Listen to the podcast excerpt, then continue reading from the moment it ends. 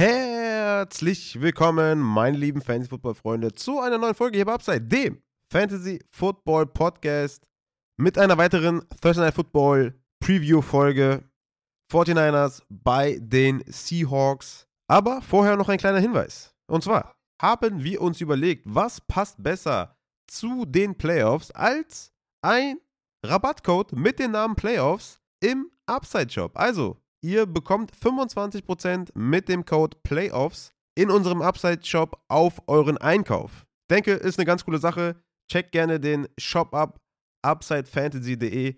25% mit dem Code PLAYOFFS. Bedient euch gerne, die Quali ist crazy gut. Checkt den Chinken ab. Und damit würde ich sagen, gehen wir zum Thursday Night Football Game. Das erste Spiel für unsere Fantasy-Spieler und ich habe ein bisschen überlegt, ob ich wirklich jetzt eine Folge machen soll, weil ich bin ein bisschen erkältet, ne? Männergrippe, man kennt es. Jeder, der ein wahrer Mann ist, so wie ich natürlich auch, der wird wissen, ja, das ist keine einfache Sache. Besonders Schnupfen, ja? Also mit Schnupfen habe ich echt meine Probleme. Es ist auch immer dann weniger der Husten als der Schnupfen, ne? Also was mir dann Sorgen bereitet, aber ich sag mal so, für die Upside-Community bin ich natürlich am Stissel, ist ja klar. Also müssen wir nicht drüber reden, ich bin natürlich am Start, weil es doch den einen oder anderen Spieler gibt, glaube ich, über den man äh, reden muss. Es gibt sehr viele offensichtliche Dinge, aber gerade auf Quarterback und natürlich der Seattle Running Back, den müssen wir, glaube ich, mal kurz hier besprechen. Deswegen, lass uns keine Zeit verlieren. Soll ja keine lange Folge immer werden. Ich habe das in den letzten Wochen immer gemacht.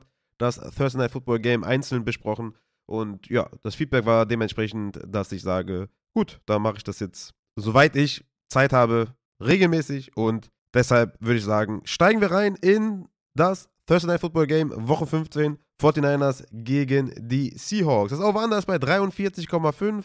Die San Francisco 49ers sind minimaler Favorit. Ich denke, das passt auch ganz so. Ich würde sagen, ich würde hier das Over auf jeden Fall nehmen. Ich finde 43,5. Also, wenn hier jemand ist, der gerne irgendwie wettet, ich würde sagen, da ist was drin. Geno Smith ist, ne, spielt eine super Saison. Brock Purdy hat seinen Offensive Coordinator, viele Waffen, viele Receiver, gute Running Backs. Also, ich glaube, das Over-Under ist niedrig gehalten. Ich würde dir das overnehmen. Aber egal, das äh, sollen andere für euch machen. Gehen wir zu den Quarterbacks. Brock Purdy ist mein Quarterback 15 diese Woche. Ja, damit ganz klarer Streaming-Quarterback für die erste Playoff-Woche. Der Mann hat in seinen letzten beiden Starts oder in seinen ersten beiden Starts vier Touchdowns erzielt und gegen Miami 14,3 Punkte gemacht und gegen Tampa Bay 21,7. Das heißt, der hat eh schon eine gute Floor-Upside-Mischung die ich bei vielen Startern, die man sonst so hat, nicht finde. Ja? Zum Beispiel Tom Brady gegen Cincinnati. Tom Brady, dem fehlt ganz klar das Upside, was ein Brock Purdy mit dem Offensive Coordinator, mit dem Spielstil, mit den Receivern, die er hat, auf jeden Fall hat. Hat auch auf jeden Fall zum Beispiel mehr Upside als ein Mac Jones zum Beispiel, der zwar ein gutes Match aber gegen Las Vegas, aber Brock Purdy ist meiner Meinung nach diese Woche einfach eine hervorragende Streaming-Option und ich würde ihm vollkommen vertrauen. Es sei denn, es kommen noch ein paar News mit seiner Rip-Injury. Ne? Ist offiziell questionable mit seiner Rippenverletzung. Aber wie gesagt, ich gehe stark davon aus, dass er spielt. Das Teamtotal ist bei 23,5 bei den San Francisco 49ers. Das bedeutet, diese werden projected auf jeden Fall, dass sie Punkte machen. Und ich gehe stark davon aus, dass der Shanahan Quarterback gegen Seattle eine gute Option ist. Geno Smith auf der anderen Seite von den Seattle Seahawks ist mein Quarterback 11. Ist natürlich ein klarer Starter hat einen super Floor. Das Matchup ist natürlich schwierig gegen San Francisco, aber hat in den letzten sechs Spielen immer mindestens 19 Fantasy-Punkte erzielt.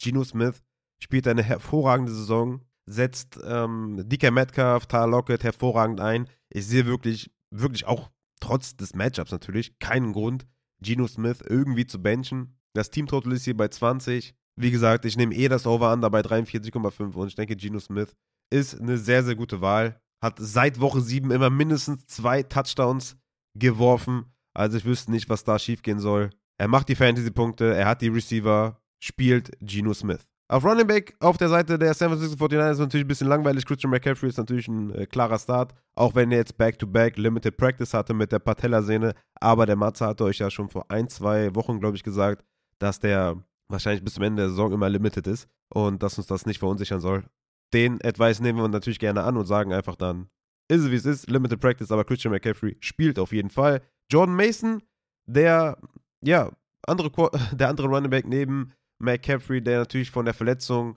von Elijah Mitchell profitiert, hat gegen Miami acht Opportunities gesehen für 51 Yards und gegen Tampa Bay elf Opportunities für 56 Yards, alle im Rushing, hat back-to-back 5 Punkte erzielt. Ich sage jetzt nicht, dass ihr auf jeden Fall Jordan Mason spielen sollt, ne? der ist mein Running Back 46, aber in tiefen Ligen könnte der vielleicht eine Desperate Flex-Option sein, aber ne, wir haben keine Bye-Weeks, dann ist natürlich klar, dass wir da jetzt irgendwie nicht in die Not kommen sollten, als Playoff-Team einen Jordan Mason zu spielen. Aber wollte nur sagen, ne, 8 und 11 Opportunities, das ist mehr als so mancher Standalone-Value-Spieler in den letzten Wochen hatte. So, jetzt kommen wir zu Kenneth Walker, Running Back der Seattle Seahawks. Hatte einen Full Practice, ja. Kenneth Walker wird spielen, hatte einen Full Practice mit seiner Knöchelverletzung und mir schmeckt das trotzdem nicht ich habe lieber den Prozess zu sagen, Kenneth Walker gegen San Francisco, toughes Matchup, kommt von der Knöchelverletzung, lieber auf der Bank lassen, weil ich nicht weiß, ob der wirklich bei 100% ist, weil es ein schweres Matchup ist und ich denke, dass das Upside definitiv fehlen wird und ob ich jetzt irgendwie 5 Punkte spiele und mich ärgere oder 15 Punkte auf der Bank lasse und mich ärgere, ich weiß nicht, was jetzt irgendwie das schlimmere Übel ist ich würde sagen, unter all den gegebenen Umständen ist er für mich eher ein Sit. Ich habe Kenneth Walker auf Running Back 24 diese Woche. Ich würde einen Deontay Foreman über einem Kenneth Walker spielen. Ich würde einen Raheem Mostard, wenn Jeff Wilson ausfällt, drüber spielen. Einen Najee Harris drüber spielen. Und sogar einen J.K. Dobbins drüber spielen, der mit Cleveland einfach ein hervorragendes Matchup hat. Oder auch einen Brian Robinson drüber spielen. Einen David Montgomery, Isaiah Pacheco. Also ich würde Kenneth Walker an eurer Stelle sitten. Wie gesagt, ich kann mir nicht vorstellen, dass der Upside mitbringt. Ja? Also wenn man den spielt, denke ich mal, spielt man den für einen 10 bis 15 Punkte Floor, was okay ist. Aber ich glaube, die Wahrscheinlichkeit, dass der unter 10 Punkte bleibt, ist höher. Und ich würde mich damit einfach wohler fühlen, ihn auf der Bank zu lassen. Und würde dann auch nicht zurückgucken. Ne? Also wenn ich den auf der Bank lasse, dann gucke ich nicht nochmal nach, wie viele Punkte der gemacht hat ignoriere am besten das Spiel und, und will gar nicht wissen, ob der jetzt irgendwie doch 25 Punkte gemacht hat. Mir ist das zu tricky. Ich lasse Kenneth Walker auf der Bank, ist mein Running Back 24. Natürlich spiele ich den über einem Rashad White oder über einem DeAndre Swift oder Patterson oder Fournette oder so.